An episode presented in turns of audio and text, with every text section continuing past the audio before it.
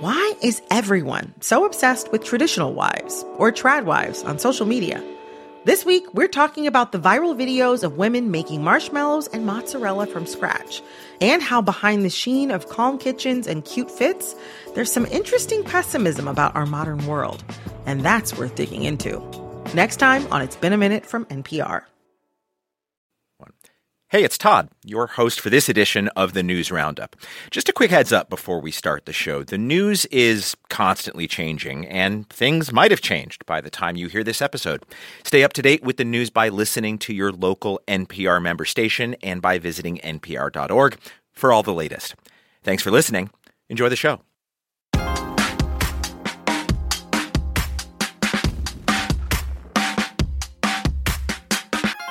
You're listening to the 1A podcast. I'm Todd Zwillich with Vice News, and it's time for another edition of the News Roundup. Let's get into it. Rather than abide by Georgia's legal process for election challenges, the defendants engaged in a criminal racketeering enterprise to overturn Georgia's presidential election result. There is, of course, other news this week, we'll make time for the latest from Hawaii and a ruling from the Fifth Circuit Court of Appeals that sets up a huge Supreme Court confrontation tied again to abortion. With me this week, Ryan Teague Beckwith, politics reporter at Bloomberg News. Cheryl Gay Stolberg is here, Washington correspondent at the New York Times, and Ron Elving from NPR. Welcome to you all. I'm so glad that you're here. Um, Cheryl, Ryan, Ron, it's always good to see all of you. Um, let's start with what Willis is talking about. Fani Willis, that is, the district attorney of Fulton County in Georgia. Former President Donald Trump and 18 co defendants have until August 25th now to voluntarily surrender to authorities in Fulton County. That's after a grand jury handed down that long, detailed list of charges on Tuesday. The 41 count indictment includes 13 charges against the former president. It accuses him of being the head of, quote, a criminal enterprise to overturn his electoral defeat in that state. And it's a story that prosecutors say actually has a, a, part of a broad and illegal conspiracy. Trump is now facing 91 total charges against four separate indictments, all while running for president in 2024. He denies any wrongdoing. He claims all of this is politically motivated. That's the setup. Ron, this latest indictment, Georgia RICO, the conspiracy, and the rest of it, what stands out for you in this it's, latest indictment? It's different from the other indictments in a fundamental set of ways. First, it's a state indictment. It's Georgia. It is not a federal case. Significance of that is that should Trump be convicted on any of these counts, he cannot be pardoned by a president. Himself, perhaps, in the future, or some other sympathetic president, would not have the power to pardon him, would not have the power to, in essence, call off the whole prosecution, as might happen with respect to Jack Smith's investigation, the federal charges that have been brought against him in a couple of cases. Uh, that could theoretically be peeled back if time were available by a sympathetic president. Can't happen in Georgia, where the governor is the only person who can pardon. And that pardon power is severely limited and requires that you actually serve your time first. Well, that's pretty much losing the game. So Donald Trump is in a different kind of hot water because this is a state case. Number two, as you said, it's a conspiracy. So there are 18 co defendants, and that raises the possibility of people seeing their way clear to protect themselves by telling the truth of what happened to them, and that could be bad. That could be bad for the person at the center of the conspiracy. This is different from the way Jack Smith went at it, just going at Trump. And also, as you said, this is brought under a particular statute called the Racketeer Influenced Corrupt Organizations Statute. It's federal, then there's a state version. The state version is actually a bit stickier because it means anything. Any of these 18 people, and there are other people involved too, anything they have done even if it would not in and of itself be a crime, if it furthers the conspiracy, well, there you go. When there you, they go. When you read the indictment, it is filled with things, um, overt acts they're called, that don't well, aren't illegal. And there's been a lot of chatter, especially pushback from people uh, who are upset that the president has been charged. Well, tweeting is a First Amendment right. These are acts in furtherance of the conspiracy. I always say, um, Ron, if you and I decide to rob a bank and that's what we agree to, and you go out and buy a ladder to get into the bank. Buying a ladder isn't illegal, but you've taken an overt act that sure could be. So that's how I digest that. Cheryl, um, given the story that this 98 page indictment tells, what, what stood out to you the most? Well, what stands out to me is that it's really a cast of characters, if you will. This is a narrative um, that plays out almost uh, like a drama. And there are 19 people charged in this indictment. Of course, we know about President Trump, but there are some other very, very prominent people who are now facing criminal charges as a result of what happened in Georgia. Uh, names pretty much every American will recognize include Rudy Giuliani, Trump's lawyer, the former mayor of New York, uh, who is now facing racketeering charges, uh, the same charges, as you mentioned in the introduction, that uh, he used to prosecute organized crime Indeed. when he was U.S. Uh, attorney for the Southern District of New York. Uh, Mark Meadows, the White House or former White House chief of staff, the prosecutors say that he showed up at a vote counting facility and put the president on the phone with a top elections investigator uh, in order to pressure them to overturn the results, to find those quote unquote 11,800 votes that the president insisted he wanted in Georgia. Uh, John Eastman, a legal architect of the whole effort to keep Trump in power, has also been charged. And I'm struck that of these 18 co defendants, six of them are lawyers. And hmm. to me, that is really astonishing to have members of the legal community charged with crimes uh, for aiding and abetting a former president in an effort to overturn American democracy. I think it is astonishing, I, I and and and many of the same group. Cheryl, you're right. Many of the same group are not indicted but are named as co-conspirators in the federal case. A lot of the same group and all of Trump's uh, gaggle. I think Mike Pence referred to them as a group of, I think he said crackpot lawyers.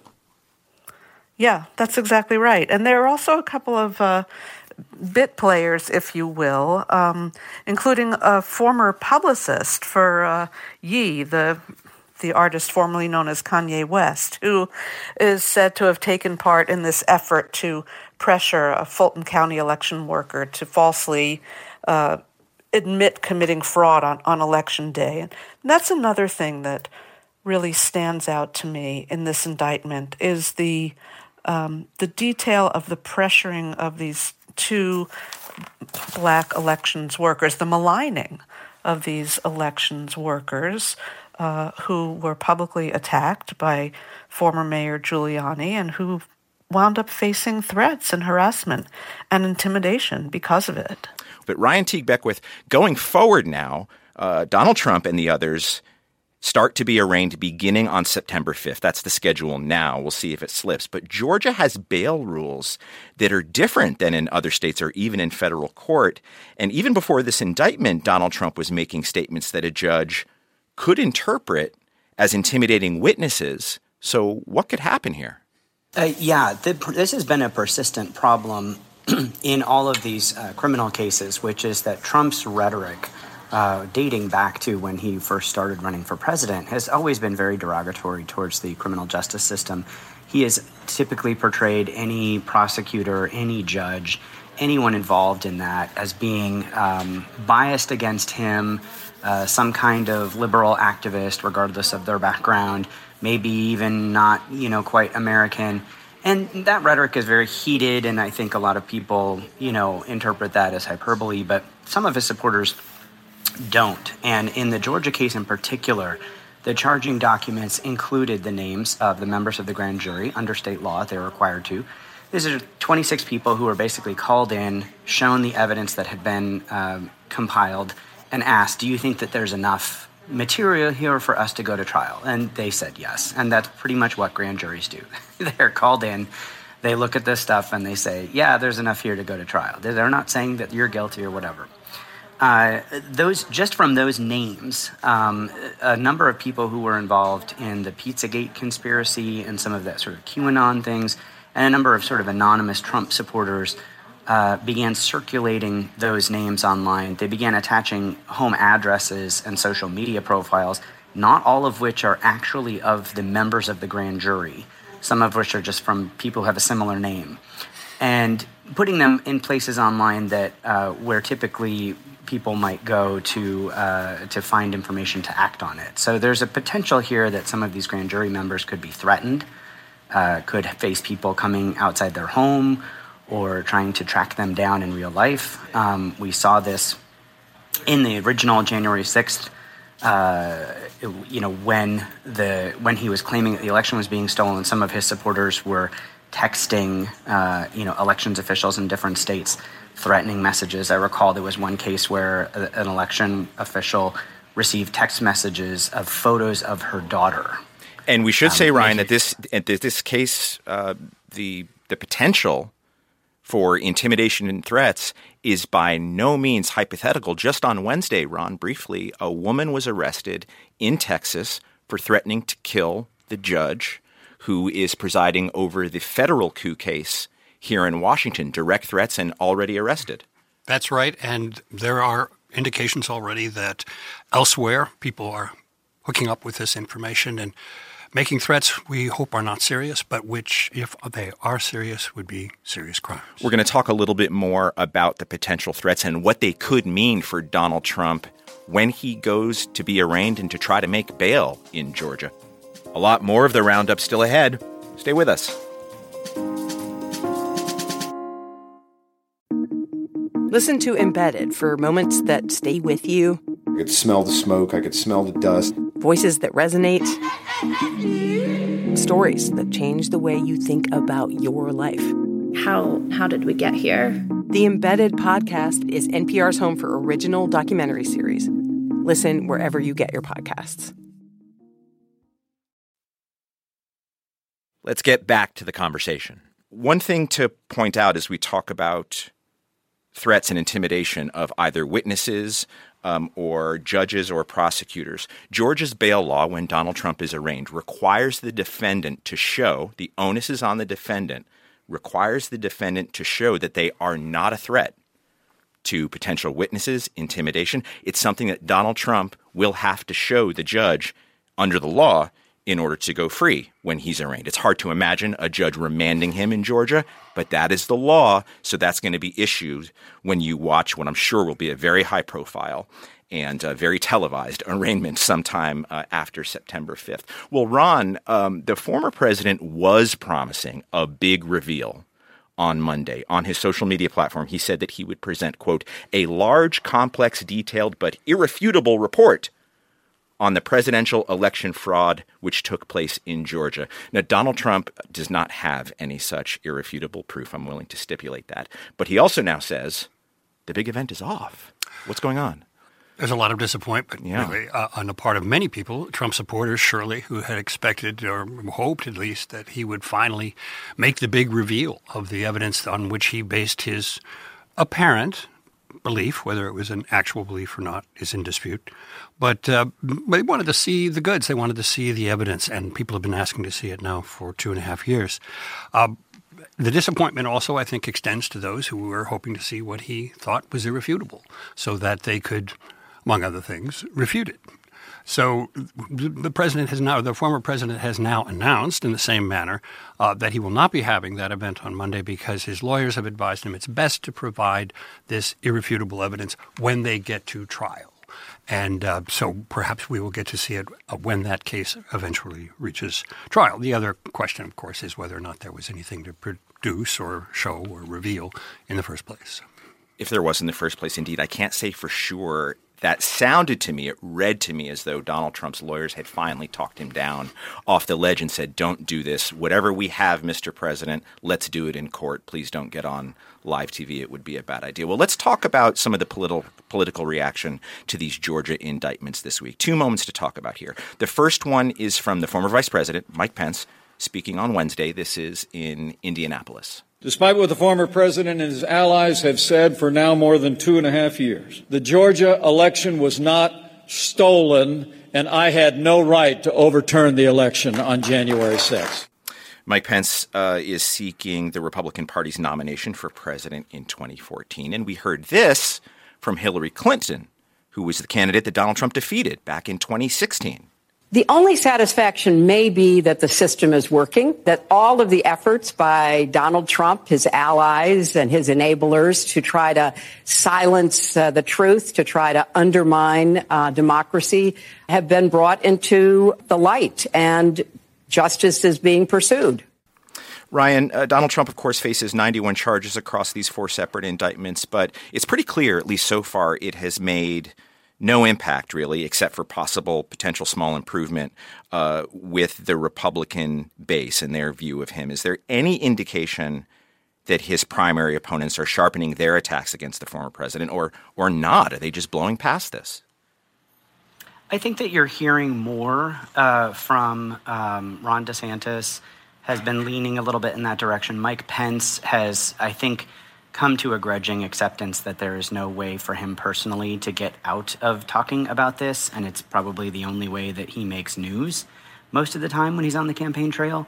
So you're hearing more from him on that. On the other side, Vivek Ramaswamy has really leaned in heavily to the "I will pardon Trump. He did he did nothing wrong" uh, kind of rhetoric as these cases have progressed. So I think that just by the dint of the fact that he's the front runner, he does not seem to be going anywhere, and they are increasingly looking into their toolbox for like another tool to try to uh, pry loose the nomination. Uh, you're going to hear more going forward. I think also that there's a sort of a cumulative effect uh, as the number of indictments have, have uh, grown, as DeSantis sort of uh, attempted to square the circle by saying you know, the problem here is not whether or not he did these things, but how can this guy be effective if he's facing all these indictments? Which is, you know, hardly uh, a condemnation, but it is a sort of way of hinting at look at all these legal problems that he has, and, you know, do we really want that in our nominee? Uh, without saying that he necessarily did anything. Um, but I have heard stronger statements from them about the 2020 election not necessarily being stolen.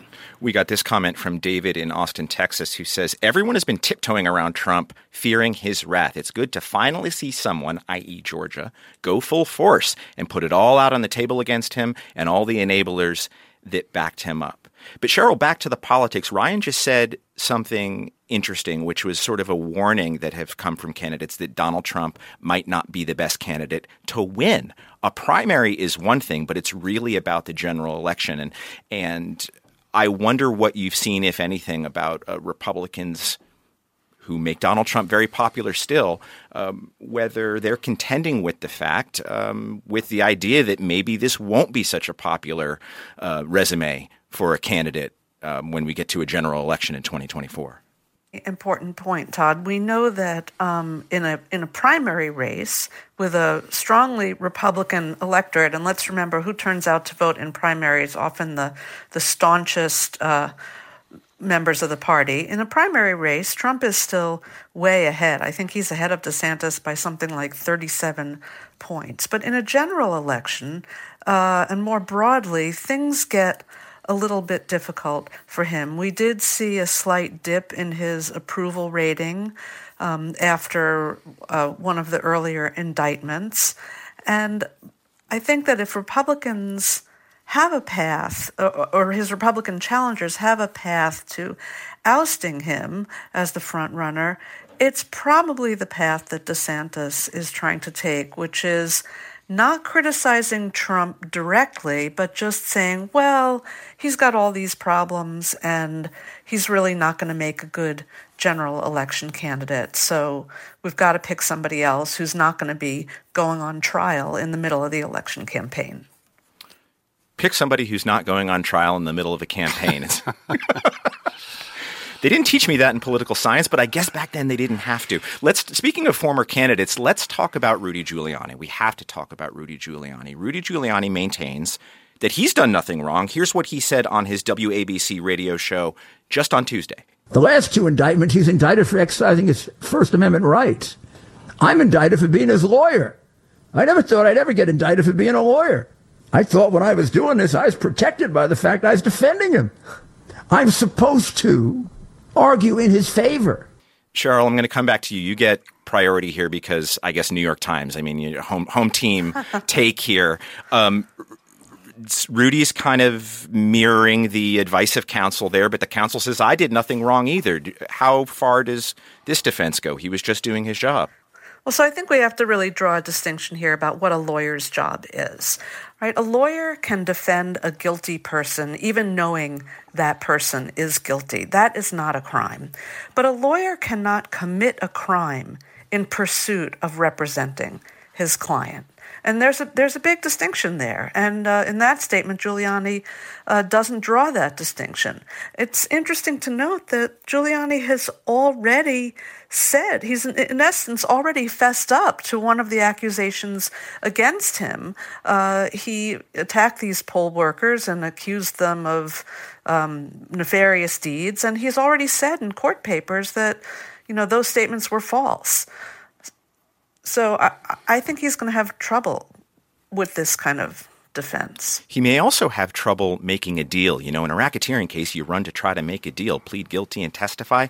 Former prosecutors tell me Rudy has trouble for the exact reason you just mentioned, Cheryl. He's already said his past statements are false. What kind of a witness would he be if he's not credible? What value is he to plead guilty if he's not credible? But Ryan, Rudy Giuliani, he's also staring down a lot of debt, hundreds of thousands of dollars in legal bills, in addition to these new criminal charges related to his work for Donald Trump after the 2020 election. Um, in court on Monday, Rudy told the court that his legal quagmires have left him basically out of cash. He's selling his apartment in New York, six and a half million dollars. How much do we know about how far in the hole Rudy really is, Ryan? I mean, the the main problem that he has here is that he is fighting a war on multiple fronts. I mean, he is he is being personally sued by a voting machine company over the statements that he made in Trump's defense. He's also being sued by those two election workers who he maligned, and he's basically already had to admit that, yeah, he was just making that up. Um, and he's facing these racketeering charges. He's had his law license suspended in New York, and a panel of judges has recommended that his DC law license be that he be disbarred. Uh, he's just facing, a, and he's facing a sexual harassment lawsuit. Man, it's it's he's basically the only person I know who's facing as much legal trouble as Donald Trump. Uh, in as many different jurisdictions on as many different issues. So he's there's just no way out of this for him because each of these cases alone could be a kind of career-ending, you know, bankrupting kind of case, but added together, uh, they complicate everything in the sense that trying to resolve one case will leave him only more vulnerable in one of the other cases. So I don't see how he's going to have a happy ending here in any way. Um, stepping away from Donald Trump's case just for a moment, he's only the latest person to face accountability for January 6th. Leaders of the Proud Boys, including Enrique Tarrio and Joe Biggs, were convicted of seditious conspiracy in the insurrection. Their conviction was back in May. Now, federal prosecutors are asking the judge to sentence them up to 30 years in prison. A big ask, Ron. Why is this sentencing request so notable? Seditious conspiracy. Those are the key words, at least in my mind. Those are the words that describe what these rioters were doing on January 6th. They were not just breaking in and ransacking the United States Capitol. They were also trying to disrupt, and did for a matter of some hours, disrupt the process by which the election of the new president was being certified by Congress. They weren't making the decision, they were certifying they were making it official. They were saying this is what the Electoral College has done back on December 14th in response to the voting of the actual voters back in November. That is the process. That is the way it has always proceeded all the way back to George Washington. And that was interrupted for hours and was in the process of being stopped cold by this conspiracy and by these rioters. Now, I don't think everybody who broke into the Capitol that day was fully briefed on the program by any means. But the, the jury in this particular case ruled that these individuals were involved in making that intentional decision to commit those acts. And that is seditious conspiracy of the highest order. And an ask again of the judge for sentences 27 years, 30 years. The government is upset with the sentence that another militia leader, Stewart Rhodes of the Oath Keepers, got. They're trying to revisit that. So prosecutors going for main accountability here. Let's shift away from legal accountability for the coup attempt on the United States and talk about some of the politics ahead and talk about the Inflation Reduction Act, because this week President Biden marked one year since he signed that Inflation Reduction Act into law.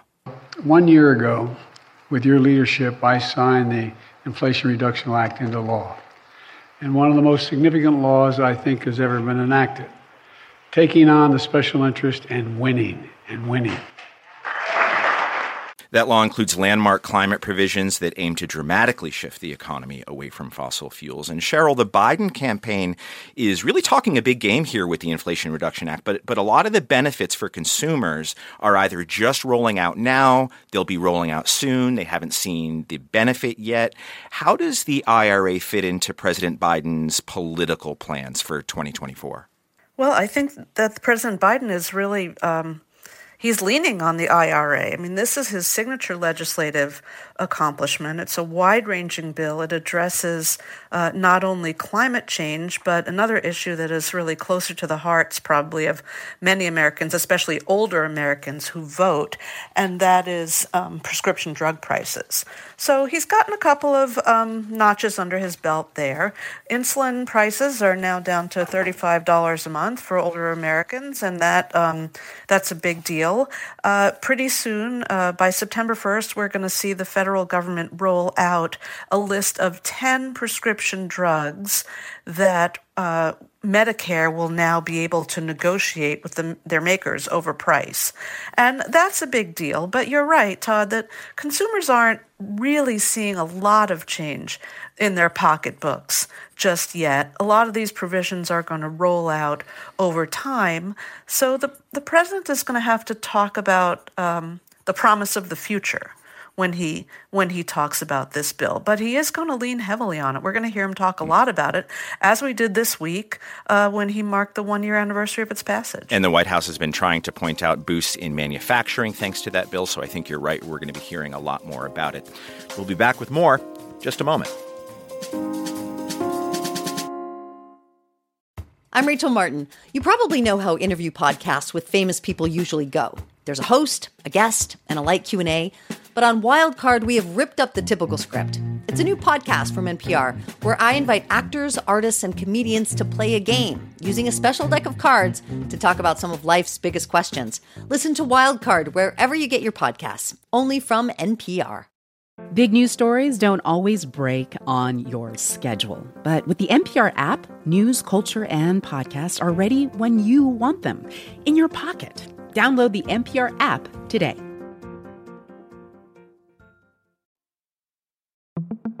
On NPR's Throughline, we cannot function for 24 hours without cobalt because it's in our smartphone, our tablet, our laptop and as a consequence, the lives of the people living in that part of the Congo descended into just a catastrophe. Find NPR's Throughline wherever you get your podcasts. Well, next, let's move to the terrible scenes we've been watching for more than a week in Maui. Residents face a second week of agony as the search for victims of the massive wildfires there continue. The death toll has reached at least 111 people. Uh, Cheryl Gay Stolberg of the New York Times, over a thousand people are still unaccounted for as of Wednesday, according to the governor of Hawaii, Josh Green. Um, how's the search going? Can you give us an update on the latest there? Well, I think the first thing to say is this is a very complicated search and recovery. Um, Governor Green described it as kind of a tragic combination of a fire and a hurricane. Uh, there are toxic particles in the air from plastic and rubber and metal that burned in the fires. They may be in the drinking water. Um, the recovery is taking place on an island. That makes it difficult. It's not like aid workers can simply drive to the state next door. Um, and the toll is is enormous, and there's an enormous team on the ground there. Um, President Biden turned around an emergency declaration pretty quickly in about six hours. There are military folks on the ground. There are canine dogs going through houses, and um, but it's still a very difficult situation. I think in, it, we've seen this before, right? We saw this certainly with uh, Hurricane Katrina in New Orleans, that their tensions and frustrations are running very high. People have not been able to get back to their homes. I think the governor just opened the road yesterday so that people can get from east to west across the island, and they're allowing movement from six in the morning until 10 at night. But still, basic needs aren't being met. Um, people need water, food, housing. They're separated from their, their medicine. Um, so it's it is it's slow, it's difficult, um, and it's tragic. There has been criticism of Maui officials for not sounding a siren during the fires, and Maui's emergency management agency chief resigned on Thursday after defending the decision not to out- activate that outdoor alert system. Here's a Democratic Governor Josh Green on the investigation into the causes of the fire. Some of that water that wasn't released makes me very worried. We're looking at that and every state has a different policy on this. How do you determine when to shut power off or leave it on for mm-hmm. poles? Of, like everyone, we're worried about what the causes of the fire were, but also if you shut down power, you shut down some internal infrastructure. Would a siren have helped or not? I've had a lot of people tell me different things. Some of the survivors told me they wish they had heard a siren. Other survivors told me they thought sirens were always for tsunami and they would have immediately gone up mountain toward the fires, what the governor is saying there. Ron, what else do we know about how the fire started and once started, why they became so deadly? The short answer to the latter part of that question would just be high winds. High winds have been a problem for wildfire fighters uh, since people started fighting wildfires. Uh, it's, it's usually a spark and a high wind in a dry environment. Well, we know that we are dealing with dry environment in almost all parts of the world unusually dry. Even for most people, it's hard to imagine Hawaii is anything but a verdant paradise, but there are parts of the islands that are quite different. So here you had a, not a tinderbox necessarily, but you had vulnerable area, and there is still fire in Maui. There are still fires burning actively there, uh, not in not in inhabited areas, but there are uninhabited areas. So you get the spark into those conditions, and then you have high winds that turn the spark into a wildfire and spread it like mad, and there's plenty of fuel, and there was not a good concerted emergency response. Now, what provided the spark? What's the Smokey the Bear question here? And it appears there's been a lot of reporting that at least would seem to implicate a power line that came down, started a small fire, and then that fire was blown into a conflagration. Became a big fire. There's also a, the geography of the area where fleeing away from the fire was not really possible because that's ocean. Fleeing to the sides is one highway, and that became clogged.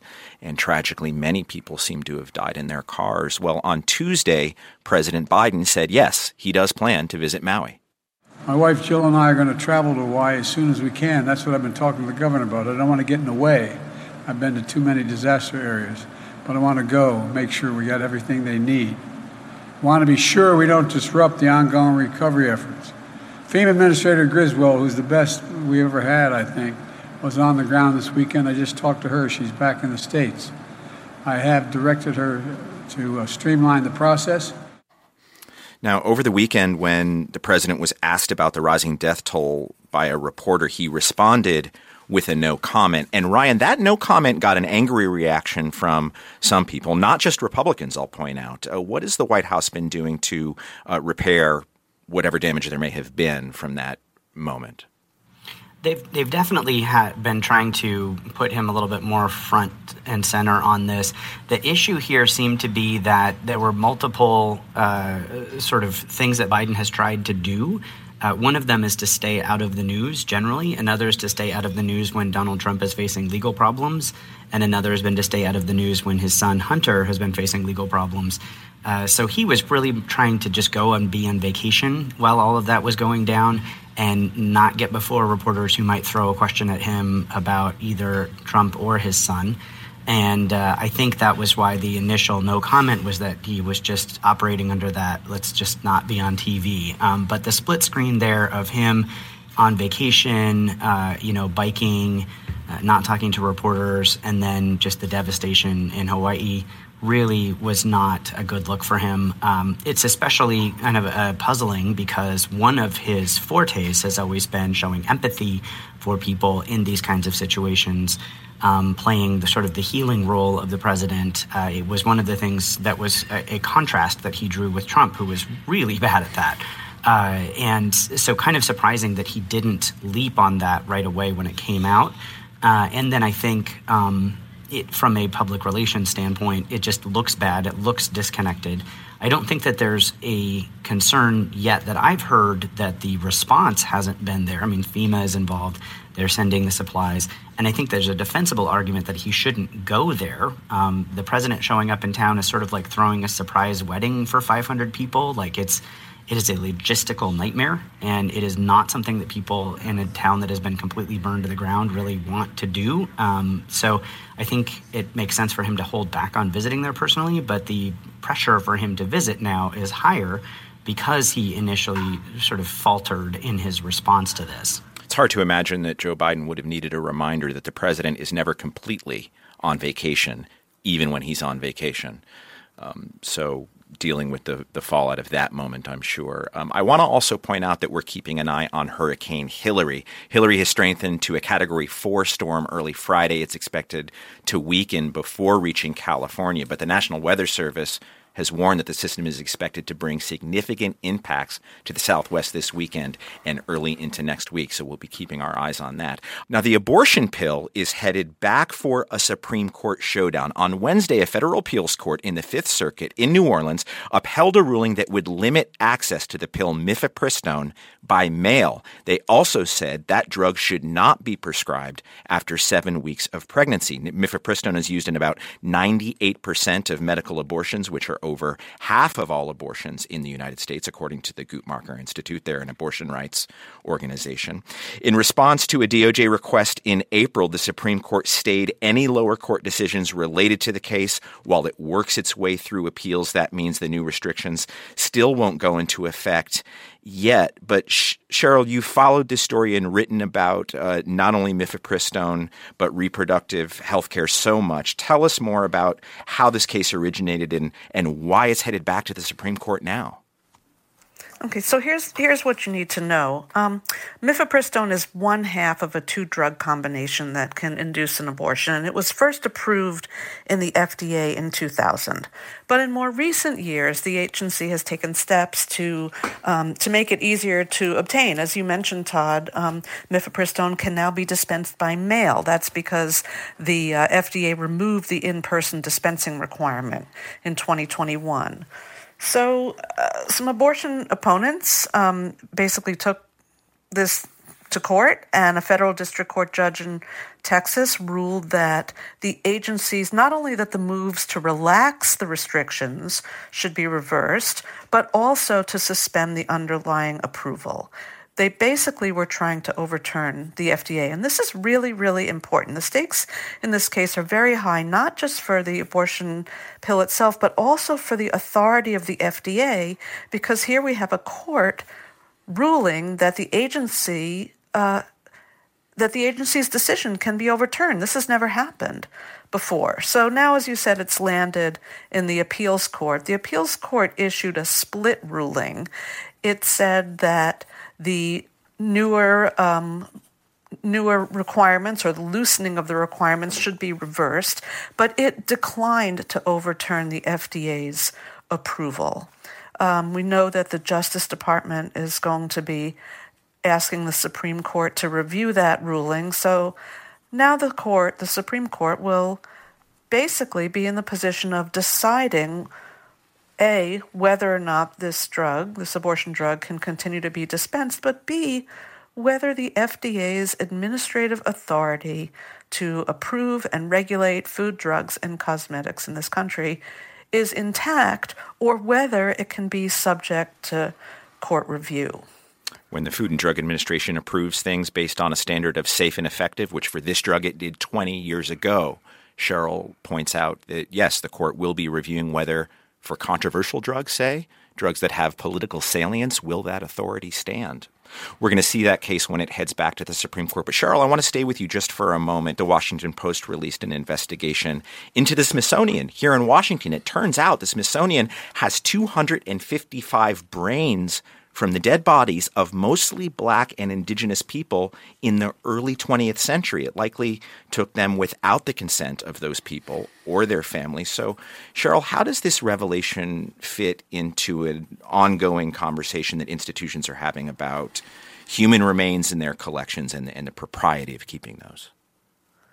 Um, you know, I think this was a really stunning investigation by the Washington Post, so revealing and so important, detailing a legacy of racism that was perpetuated by the Smithsonian Museum, one of the most venerated institutions in America. And um, it kind of reminds me a little bit of the case of Henrietta Lacks. Uh, you may have heard of the Henrietta Lacks, a black woman whose cells were taken without her consent decades ago and had been used by pharmaceutical companies and medical researchers, generating billions of dollars of income for those entities without any um, compensation for her family. And in this case, uh, the families of these uh, of the folks whose brains were taken, those that the Washington Post were, were able to find at least, um, were really devastated and felt violated. And um, the investigation has sparked a number of changes already, even before it was published. The Smithsonian established a task force uh, to look into this. The Smithsonian secretary, Lonnie Bunch, who himself is a black man who helped found the and was really the driving force behind the National Museum of African American History, uh, has issued a statement apologizing for how the Smithsonian has collected many of its human remains, and um, he has said that this task force will now determine uh, what to do with them and how to get them back to the families uh, to whom they belonged.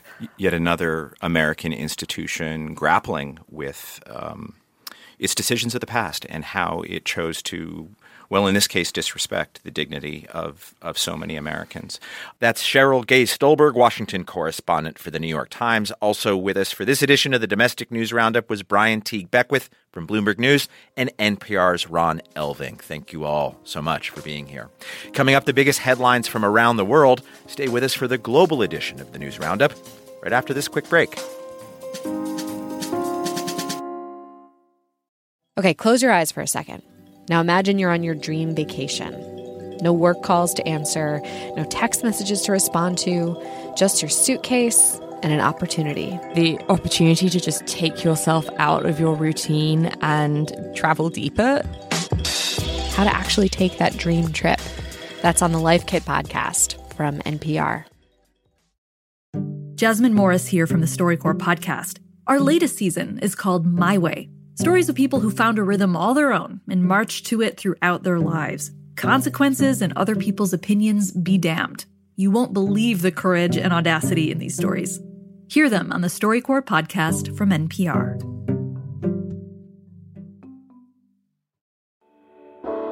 On It's Been a Minute, we're keeping you in the know when it comes to culture. I break down the latest trends and the forces behind them and introduce you to the creatives who think deeply about how we live today. Come for some good old cultural analysis and have a few laughs with me. Listen to the It's Been a Minute podcast from NPR. It's the global edition of the News Roundup. Coming up, a quick trip around the globe to take a look at some of the biggest stories in the headlines. We'll spend some time in Africa the United Nations says the conflict in Sudan is out of control, and a humanitarian group slams the world's indifference as racist. We'll also get to the latest news in the post coup developments in Niger. The government has gathered the necessary evidence to prosecute the ousted president and his accomplices for high treason and undermining the internal and external security of Niger. And North Korea confirms a U.S. soldier, Travis King, is in the country, but the Biden administration treads carefully. We have raised this case through the appropriate channels that exist to send messages and communicate to the DPRK. We have done so over the course of this process and have not gotten, aside from that one confirmation message to, to, to UN officials, have not received any communication from the DPRK on this. And the teams are set for the FIFA Women's World Cup this weekend, and it is a big matchup. But is it coming home? Is it? England is confident in their lionesses, but Spain and La Roja might say lo siento to that. All that and more with our expert panel today. Nina Maria Potts is director of global news coverage for Feature Story News. Welcome back, Nina.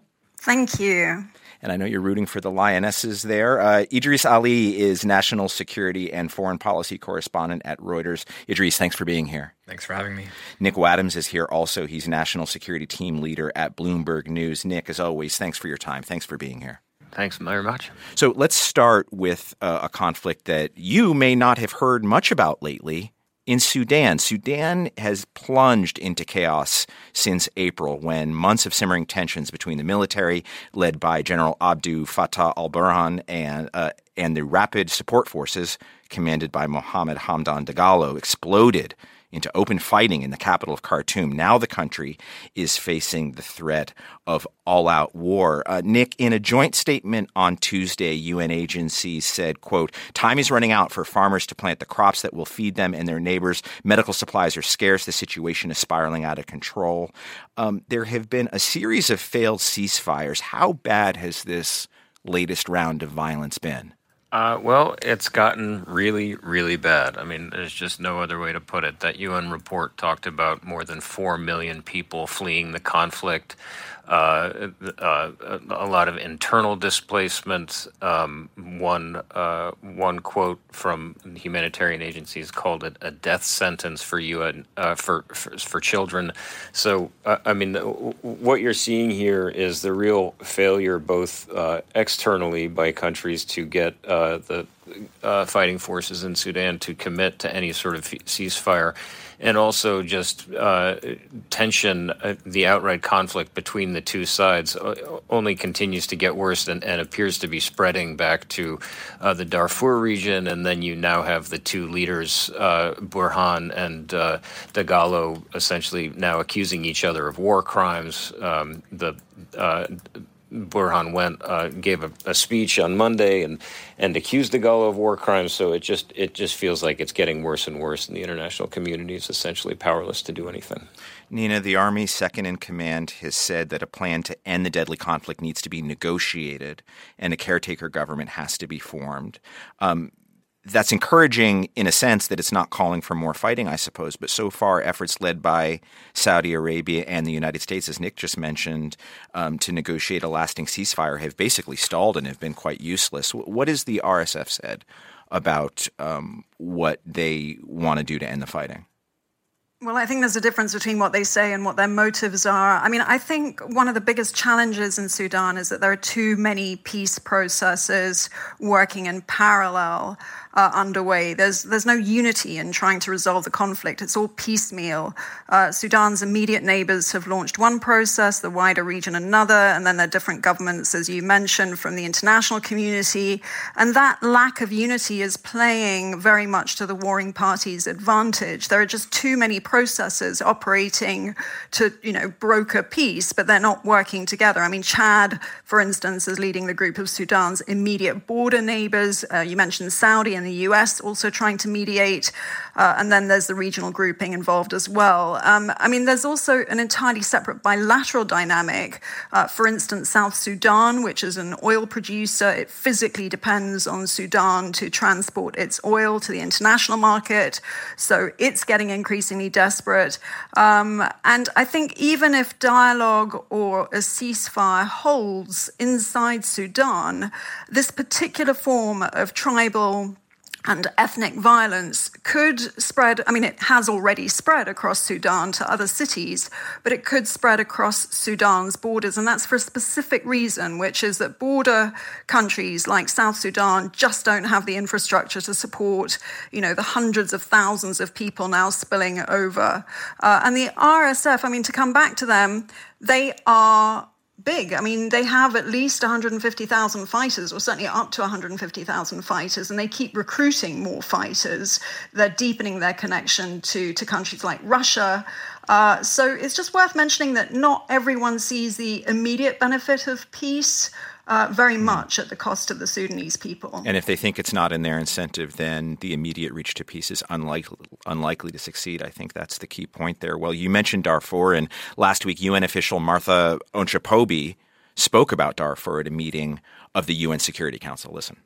The fighting in Darfur continues to reopen the old wounds of ethnic tension of past conflicts in the region. The brutal violence experienced in El Geneina and Serba are particular examples of this situation. This is deeply worrying and could quickly engulf the country in a prolonged ethnic conflict with regional spillovers.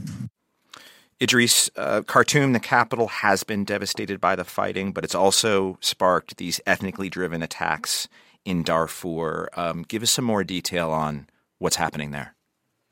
Yeah, I think it's helpful to sort of just go back and, and, see where this started, right? So in 2003, we had the Sudanese military and its armed forces go into Darfur and really go after these non Arab communities. And, and they were really relying on these Arab uh, forces and militias known as the Janjaweed. And so that conflict has been going on for the past 20 years. And the RSF really developed from those Janjaweed um, forces, and over the you know past 20 years, periodically we will see them um, attacking communities in the Darfur, leading to you know mass evacuations and migrations from the region. And so that dynamic is sort of coming up again. What we've seen is the RSF, according to the um, Sudan Conflict Observatory, which is based in the United States, saying that as um, sort of a couple of weeks ago, the RSF was responsible for destroying about 26 communities in the Darfur and displacing 668,000 civilians um, just since mid April. And so it's one of those dynamics that has been there for the past 20 years. It's, like you said, uh, reopening sort of these ethnically charged wounds and violence and leading to a lot of displacements. Um, the one difference that I think we're seeing this time compared to the last time is the RSF was working with the uh, former president Omar al-Bashir, um, you know, essentially for the past 20 years, and now you have a situation where the um, military leaders in Khartoum really aren't on the same side as the RSF. So I think there's a lot of interest in seeing how this develops between the RSF, um, the folks that they're fighting in Khartoum, and whether the Sudanese army will in some way sort of step in in Darfur. And again, you know, the big concern is does it lead to a situation like in 2014 and 2015 when we saw sort of this mass migration to places like South Sudan, Chad, and if that happens, I think there's there's a lot of concern um, about what that could lead to and sort of the spiral um, it could unleash. Mm, I want to talk a little bit more about that. Idrees Ali of Reuters, Nina Maria Potts from Feature Story News is here, and Nick Wadhams of Bloomberg. Uh, Nina, to that point, what Idrees just mentioned, the potential spillover to neighboring states, which you also alluded to just a couple of moments ago. The humanitarian uh, situation in Sudan does threaten to destabilize neighboring countries. Can you just, for a minute here, help us get our heads around that risk? Well, it is a huge risk, but I, I, mean, I would argue that the international headlines are focused on the people that have fled. Um, we have a cameraman and a correspondent still inside Sudan. They had to flee Khartoum. Uh, they've both got extended family in Khartoum, and they describe um, what's going on is beyond the description of war.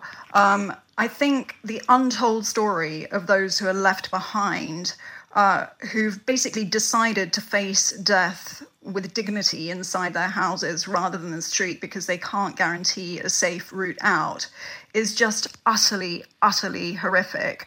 Um, you know, members of our correspondent's family basically would rather face starvation from inside the walls of their houses rather than uh, than risk uh, dying at the hands of gangs in Khartoum. Bodies are piling up outside their doors.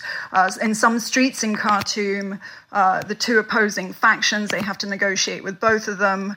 Uh, so that story of the people left behind is is just traumatic. It's an absolutely uh, harrowing situation and a harrowing description of a conflict um, that so far is defying solution um, to the tragic, to the tragic detriment of so many blameless people on the ground in Sudan. Well, this week, North Korea publicly acknowledged that a U.S. Army private crossed into that country from South Korea in July. You may have heard about it. Travis King was arrested after crossing the heavily fortified border while on a civilian tour of the joint security area. That's the, the place where all the blue buildings, you've seen it in pictures. Um, Nick Wadhams, what did North Korea say in their announcement this week about his detention, why they have him, and how he's doing? Yeah, I mean, this was something that we had all been waiting for after Travis King. Um, fled over the border to North Korea last month. Uh, essentially, uh, North Korea's uh, state news agency said that um, he was looking for refuge uh, in North Korea or anywhere really because of what they called inhuman maltreatment and racial discrimination in the U.S. and in the military. Um, so, you know, for those of us who watched North Korea for a long time, this was not entirely surprising. North Korea uh, is essentially looking for any uh, propaganda opportunity uh, it can get from the U.S. Uh, uh, out of the U.S. Um, though you know the the picture is is very severely complicated by the fact that King. had faced allegations of assault in South Korea and had actually pleaded guilty uh, to assault and destroying public property, and was was actually on his way back um, to the U.S. Uh, to uh, face um, a potential uh, discharge from the military. So, a complicated picture, not not in, not entirely unsurprising for North Korea uh, to to try to use this as a propaganda win against the U.S. and as a wedge. But Nick, uh, the timing of that statement accusing the United States of racism, which is what drove uh, drove him out of the country is one thing. But yesterday, uh, UN Security Council meeting on human rights abuses in North Korea opened. Is using these types of attacks and wedge attacks trying to embarrass the United States on its own social problems sort of a way for North Korea to maybe push back on another narrative they're getting at the UN? Well, that's exactly right. I mean, uh, North Korea has pretty much one, well, two allies at the UN, Russia uh, and China. Um, and, you know, they, they are looking for that opportunity to sort of say, well, hey, you guys are telling us uh, we have it bad here. Look at all the problems uh, in the United States. Uh, so that, that's certainly a tactic. I mean, that, that North Korea human rights uh, meeting had been set up for quite some time. So it, the, the, timing does not seem coincidental. And, and with North Korea, looking for propaganda opportunities whenever they can, uh, you, you can bet that they were paying uh, very close attention to that um, and saw this as an opportunity to really just push back against against the U.S. and its allies that are going to take a very, very uh, strong line against North Korea in that meeting. Well, here's what the United States had to say this week via White House Press Secretary Karine Jean Pierre on Thursday. We can't verify the comments that are being attributed to Private King, obviously. Uh, we remain focused on his safe return, as we have been saying for these past several weeks, and we are working through uh, all available channels to achieve that outcome. Um, Idrees, U.S. officials say that they believe King crossed the border intentionally. We've heard that part of the story, but they've declined to classify him as a prisoner of war or really to say much else about him at all, really. What do you make of that? Yeah, so they have you know, very frequently reached out to the North Koreans about Private King, you know, saying where is he, what's his status. But the one thing they haven't done is invoke sort of a prisoner of war status. What that would have meant is he would have had certain rights under the Geneva Convention, like being able to reach out to his family, getting Red Cross uh, medical professional to see him, and they haven't done that yet. And I think the thinking behind that is sort of what you mentioned, right? It's, it appears to be a case where one of their soldiers willingly went into North Korea. They don't really know whether he wants to come back, whether what the North Koreans are saying is true, and so it makes it legally pretty tricky for them to sort of designate him as a prisoner of war. And I think the thinking at the White House and the Pentagon and the State Department is if that they were to sort of designate him as a prisoner of war, what difference would it make? You know, would it somehow um, make the North Koreans give him access to those sort of things like Red Cross medical professionals? Probably not. So I think the calculus and you know a final decision hasn't made been made but it, the calculus is sort of look it probably won't improve his condition um, it could be used by the north koreans for more propaganda purposes so let's just sit tight for now and sort of see how this develops well, let's move on to the latest out of Niger and the fallout from last month's coup in that West African nation. The Economic Community of West African States, or ECOWAS, is discussing military uh, intervention in Niger. Now, the 15 member states met in Ghana this week, and most of the nations agreed to join a standby force in Niger. A couple of countries, Cape Verde, Mali, Burkina Faso, and Guinea, did not agree. Uh, most of West Africa seems prepared to intervene in Niger after the coup and plenty of fighting post coup. But Idrees, um, the military coup is one thing in the capital of Niamey. At the same time, there's also fighting with Al Qaeda affiliated and even Islamic State affiliated Islamist insurgents in sort of the hinterlands of the country. It's complicated. How are these two major dynamics interacting at this point? Yeah, it's interesting because I think you know, for the average person, I think when you think of militancy, terrorism, you know, the usual focus goes to, you know, Southwest Asia and the Middle East. But in reality, what we've seen, and I think you know studies have shown this in recent years, is that the Sahel is really um, becoming this hotspot for what is seen as global terrorism. And you know, in the past couple of years, um, it accounted for about 43% of all deaths related to terrorism. And so there's a lot of interest in sort of terrorism in sort of the Niger, Burkina Faso, and Mali region. Um, we're seeing groups like Al Qaeda affiliates and Islamic State militants. And what we saw the other day was an ambush against Niger Nigerian forces, which killed about 17 of their troops um, at sort of that border region between Burkina Faso, Mali, and Niger. And so, um, you know, the question that a lot of folks in the U.S. and you know global community are asking is that the United States was um, you know, really helping out in that border region with sort of their drones and their ISR assets, like, you know, the unarmed drones that they have flying from Niger. And now that that has temporarily been put on pause because of the coup, what does that mean for these militant groups? Does that mean that they will increase? Does that mean that they will sort of be able to sort of reconstitute, have camps, knowing that the Americans aren't looking? And so I think there's a lot of concern going forward what this means for sort of that region. Um, and, and, you know, the coup leaders obviously have an interest in maintaining peace and security, but the reality is they're not going to get the same level of funding, the same level of support. And so can they really carry out um, the type of things that they might actually want to be doing? Now, Idrees, the United States has a thousand troops in Niger. You just uh, alluded to it. Their focus is Al Qaeda and Islamic State uh, affiliated extremists. But you just said something that really interested me. Is, it, is has the coup? It sounds like the coup has caused American forces there with their, their, their drones and ISR to stand down, pull back because it's unstable, and now maybe there's uh, there's a vacuum. There's a little bit of running room for Islamist extremists and Al Qaeda militants in the area.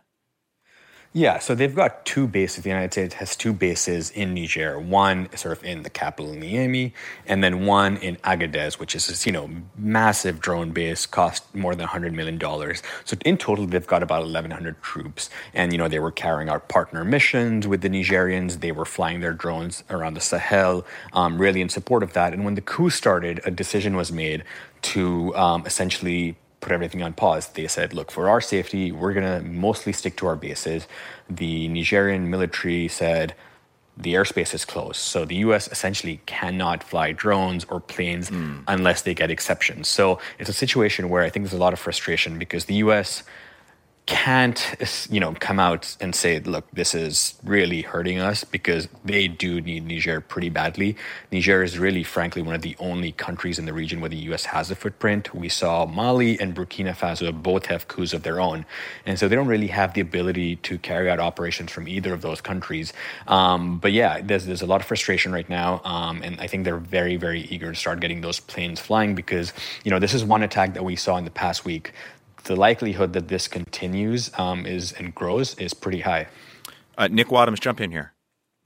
Well, I was just going to say, you know, one of the things that has really struck me about uh, this conflict so far is really, in some ways, the powerlessness of the United States, uh, particularly given all that it has invested in Niger uh, to really achieve any sort of outcome that it wants. I mean, the the um, the acting de- deputy secretary of state Toria Nuland uh, went to Niger to Niamey uh, August seventh, and she couldn't even get in to see. Uh, the president, uh, who was uh, essentially locked away, and, and and not only could she not see the president, she wasn't even able to see the senior most leaders of the coup. So, well, it's always a, a, very dangerous thing to suggest that the U.S. and its allies uh, really can shape the outcome of um, situations like this. Uh, y- you really are confronted with a sense that, in this case in particular, especially after it's committed so many millions of dollars to a place like Niger, how the U.S. just is completely without power to uh, in any way control or, or even get in to see the leaders uh, and has just have just been so completely rebuffed by the coup leaders. Operating in a place of utter chaos and it and it pays to keep on our minds as we said 1000 American troops on the ground in Niger amid chaos. Well protected we hope and we expect uh, but 1000 nonetheless.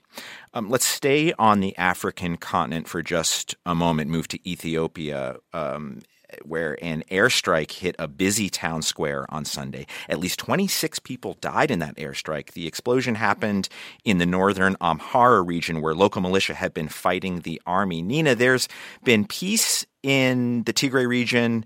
Um, since a peace deal last November. So, what's happening now in Amhara? Why the flare up?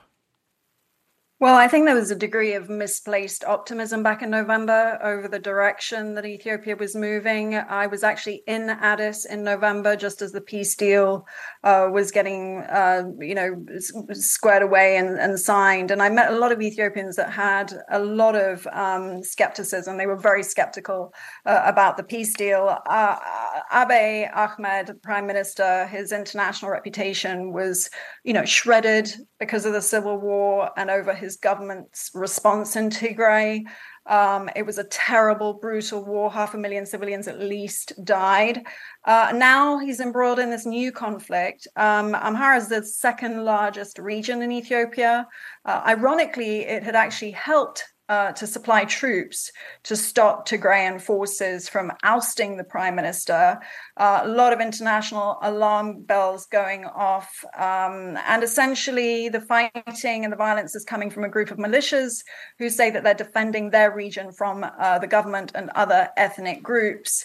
Um, and I think just the thing to remember with Ethiopia is that it's huge, but also the threat of ethnic warfare and tribalism in Ethiopia is ever present. Uh, so I think it was always slightly naive to imagine that peace would hold. Um, and you know the reports that we're getting is that the Amhara state government is basically about to collapse. Uh, officials are fleeing. Um, it's a very precarious situation. Nina, are the militias from Amhara that you mentioned are they strong enough, big enough, threatening enough to potentially push the country back into a civil war? Possibly. I mean, they've got roots going back decades, and um, you know they certainly applied their force and strength to the government when they were uh, fighting in Tigray. Um, but they feel, I think, if you know the reports are accurate, uh, that they were let down by the Tigray peace deal because they were excluded from talks. And uh, the Amhara Association of America called that peace deal uh, with Tigray a war pact, and that perception basically fled up in, in Amhara. Uh, so again, the prime minister's efforts, I think, to restore ethnic and tribal unity across Ethiopia seems to be failing. But but yes, I mean, uh, there's definitely a, a, force of will and strength in Amhara that's frightening. Uh, Idrees, just for a minute here. Um, what's your observation of Ethiopia, the Tigray region, um, and the strength of potential militias to return Ethiopia to chaos? Yeah, I mean, I think the interesting thing is you know, these militiamen, you know, were essentially partners with the government uh, when they were sort of fighting the Tigray region.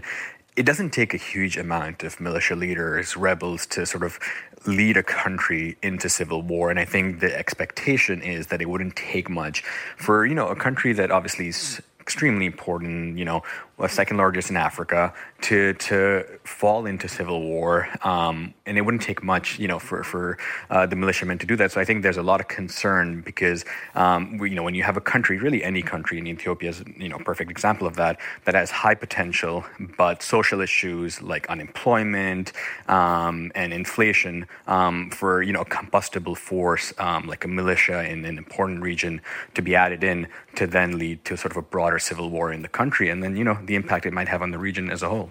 All right, gang, we have to check in on the grinding war in Ukraine. Um, always we have to check in on it, but in particular, news this week that the long anticipated counteroffensive by Ukrainian forces, particularly in the south of the country, appears, appears, maybe too early to tell, to not be going as well as the Ukrainians certainly and the Americans and the EU had hoped, and that that offensive seems to be, in some ways, grinding to a halt near Crimea. Um, Nina, give us the latest on the counteroffensive and what the situation on the ground is. Yeah, well, it kind of unraveled almost right away. Um, I think what no one anticipated was how stuck uh, Ukraine's ground forces would get carrying this new Western equipment. Uh, the minefields, they were also battered by Russian forces uh, much more effectively than was expected. Ukraine then changed tactics. It's been holding back armor, sending in smaller units, moving much slower. So you're right, it's turned into a much longer harder slog than anyone anticipated. But I also think that the notion of total victory over Russia is very misplaced. It's a massive war, massive cost. Uh, the task is massive. Russian defenses go much deeper in places uh, than than perhaps was was expected. Uh, Ukraine doesn't have the air power, the air dominance uh, to support its ground war. Um, so you know, I, I think um, it has ground uh, on much more slowly. Um, and I think there's a sense that that Ukraine tactically could have been a lot more efficient. Um, so I think that's the snapshot.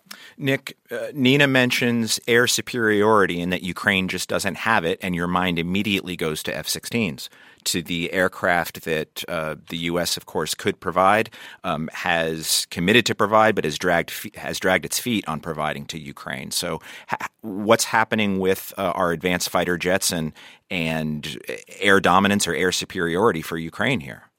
Well, uh, just today, in fact, National Security Advisor Jake Sullivan confirmed that the U.S. has approved uh, sending F 16s uh, to Ukraine, not from the U.S., but from Denmark and the Netherlands. They're going to be willing to do that. But you know, there's a there's always a big question about numbers and timing. For one thing, you know, pilots need to be trained um, on the F-16s, and Ukraine has said, you know, we have very capable pilots uh, and they can be trained up very quickly. But uh, the expectation from Ukraine, as well as the U.S. and its allies, is that those pilots uh, would not be able to uh, fly F-16s over Ukraine uh, potentially uh, until next year. So there's going to be a big delay there. And then and then the other question is numbers. How many pilots? Would Ukraine actually have? Um, maybe as few as a dozen who could fly those planes. And then the final question is a matter of parameters. You know, what do you do with those planes once they're in the air? I mean, one of the challenges in this invasion all along has been uh, the West's real unwillingness and also Ukraine's unwillingness to hit targets deep inside Russia's borders. So Russia can essentially stash weapons, material, its entire air force on its side of the border, and they cannot be hit. Uh, and the F 16s, uh, you can be sure, are not going to be allowed. Um, if they did, they would probably be shot down, but they're not going to be allowed to stray anywhere except over Ukrainian territory. Henry Spencer sent us these thoughts uh, over our email. We can't blame the Ukrainians when we did not give them those F 16s to combat the Russians. Imagine us fighting like uh, how we have asked the Ukrainians to fight. It's unfair. That comes to us from Henry Spencer uh, on the issue of those planes and those F 16s. Um, Idrees Ali, we, we have you back.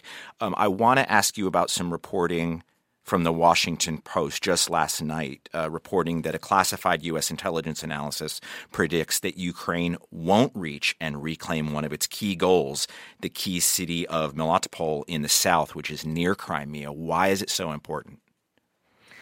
So it's essentially seen as most important of the three axes. You know, it really would give Ukraine a clear route through Russian occupied territory.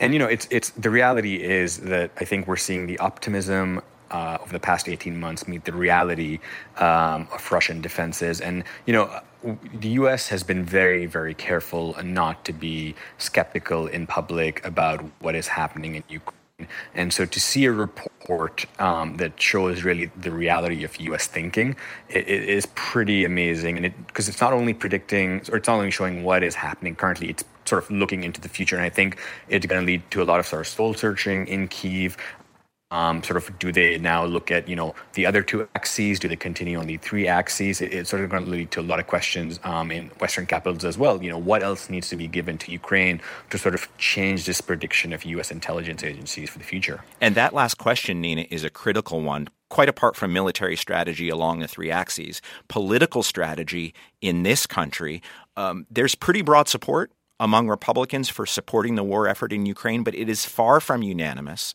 And there are a growing, growing list of Republicans, Trumpist Republicans primarily, who don't want to spend another penny on Ukraine, are threatening government shutdowns if we spend another penny on Ukraine. I wonder how this latest news might be feeding the domestic political situation here at home and America's ability to keep supporting Ukraine.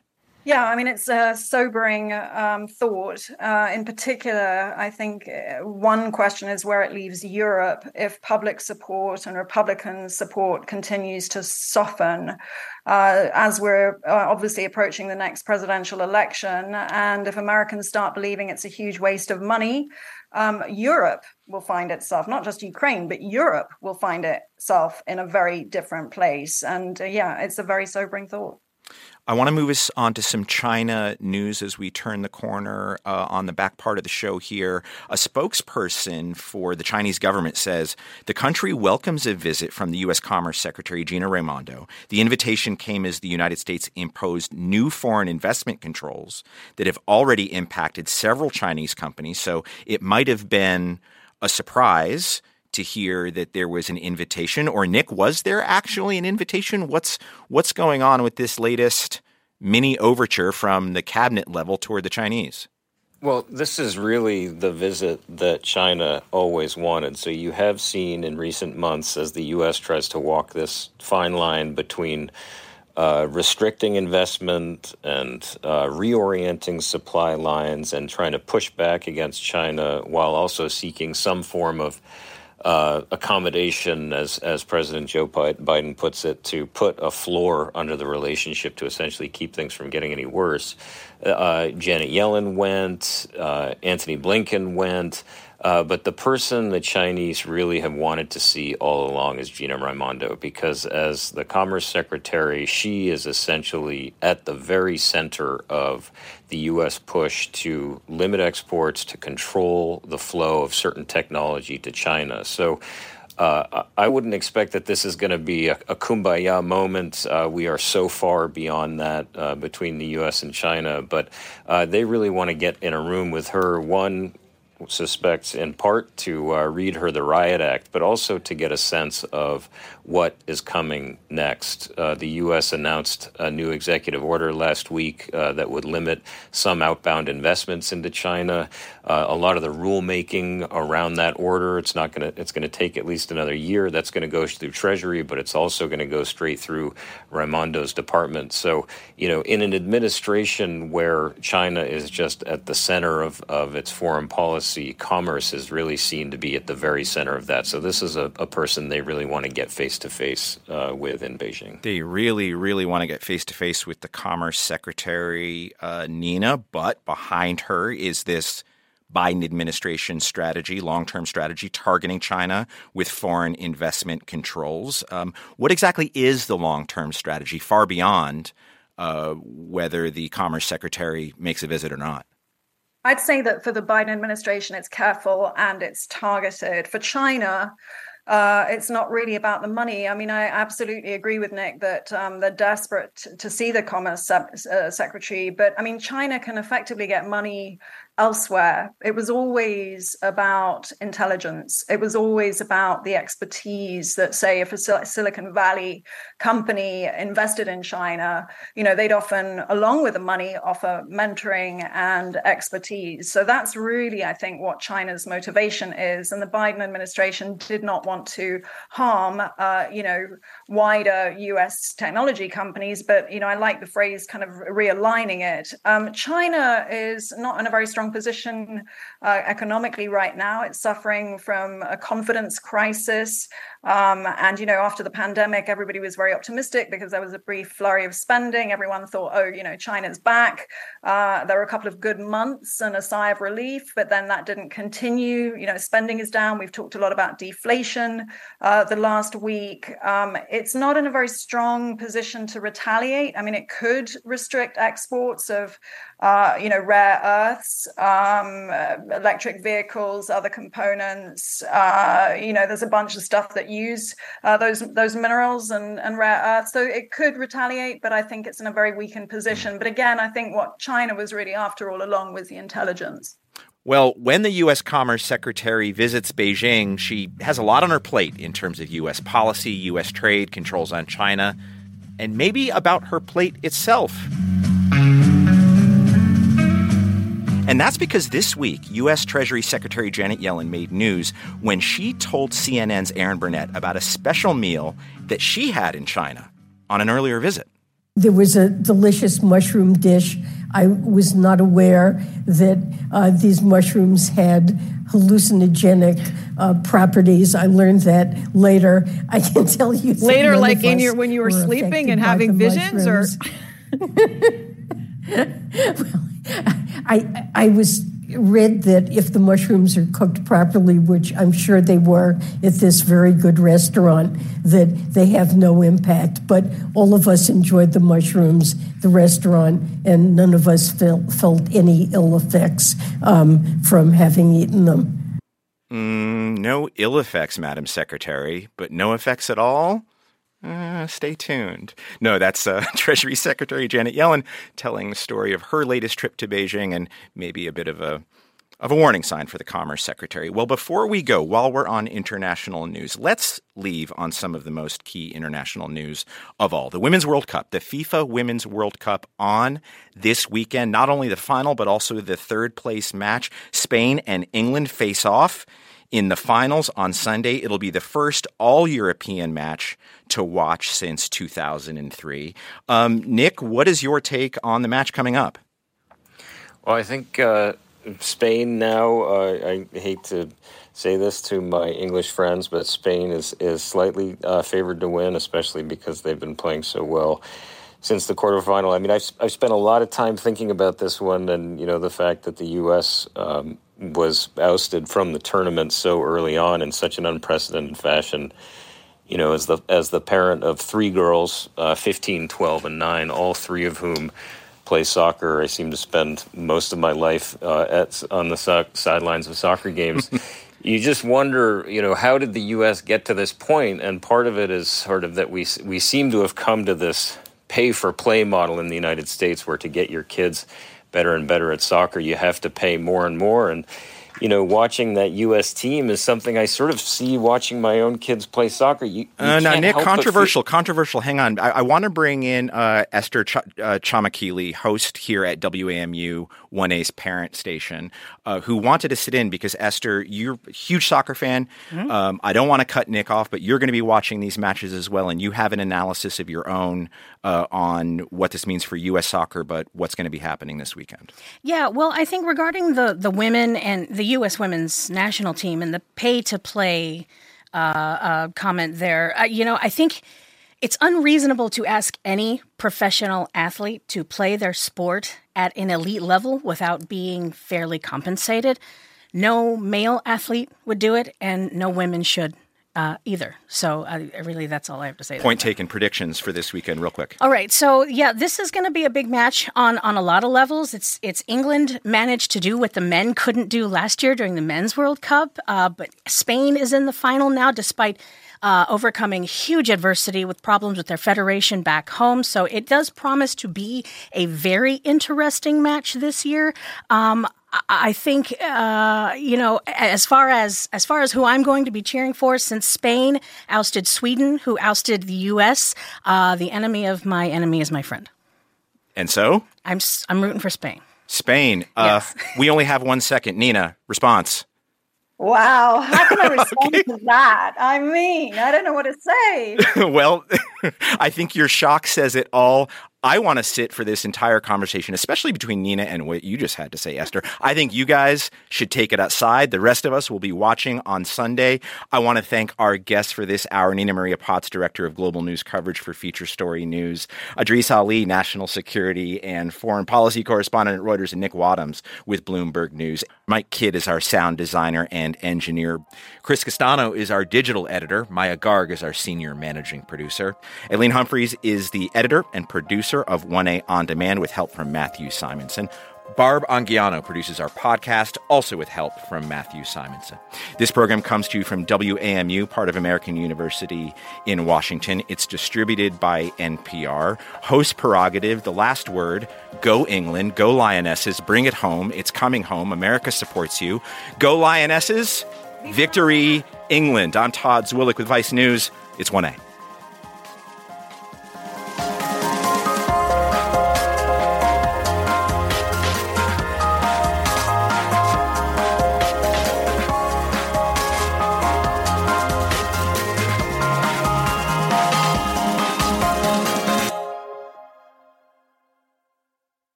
These days, news comes at you fast.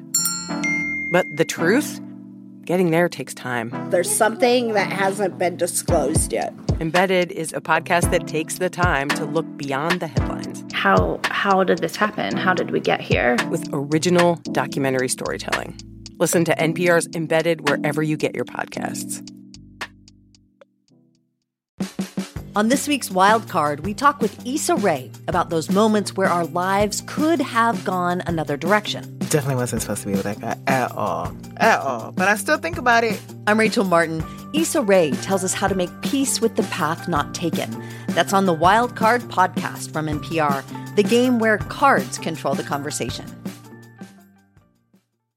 Hey, I hear you have a birthday coming up. Yeah, you. If you're listening to this, that means you have a birthday coming up eventually. And here at Life Kit, we want it to be a special one. Magic can happen, and good luck can happen, and serendipity can happen if we're open to it. How to have a good birthday, even if you're not a birthday person. That's on the Life Kit podcast from NPR.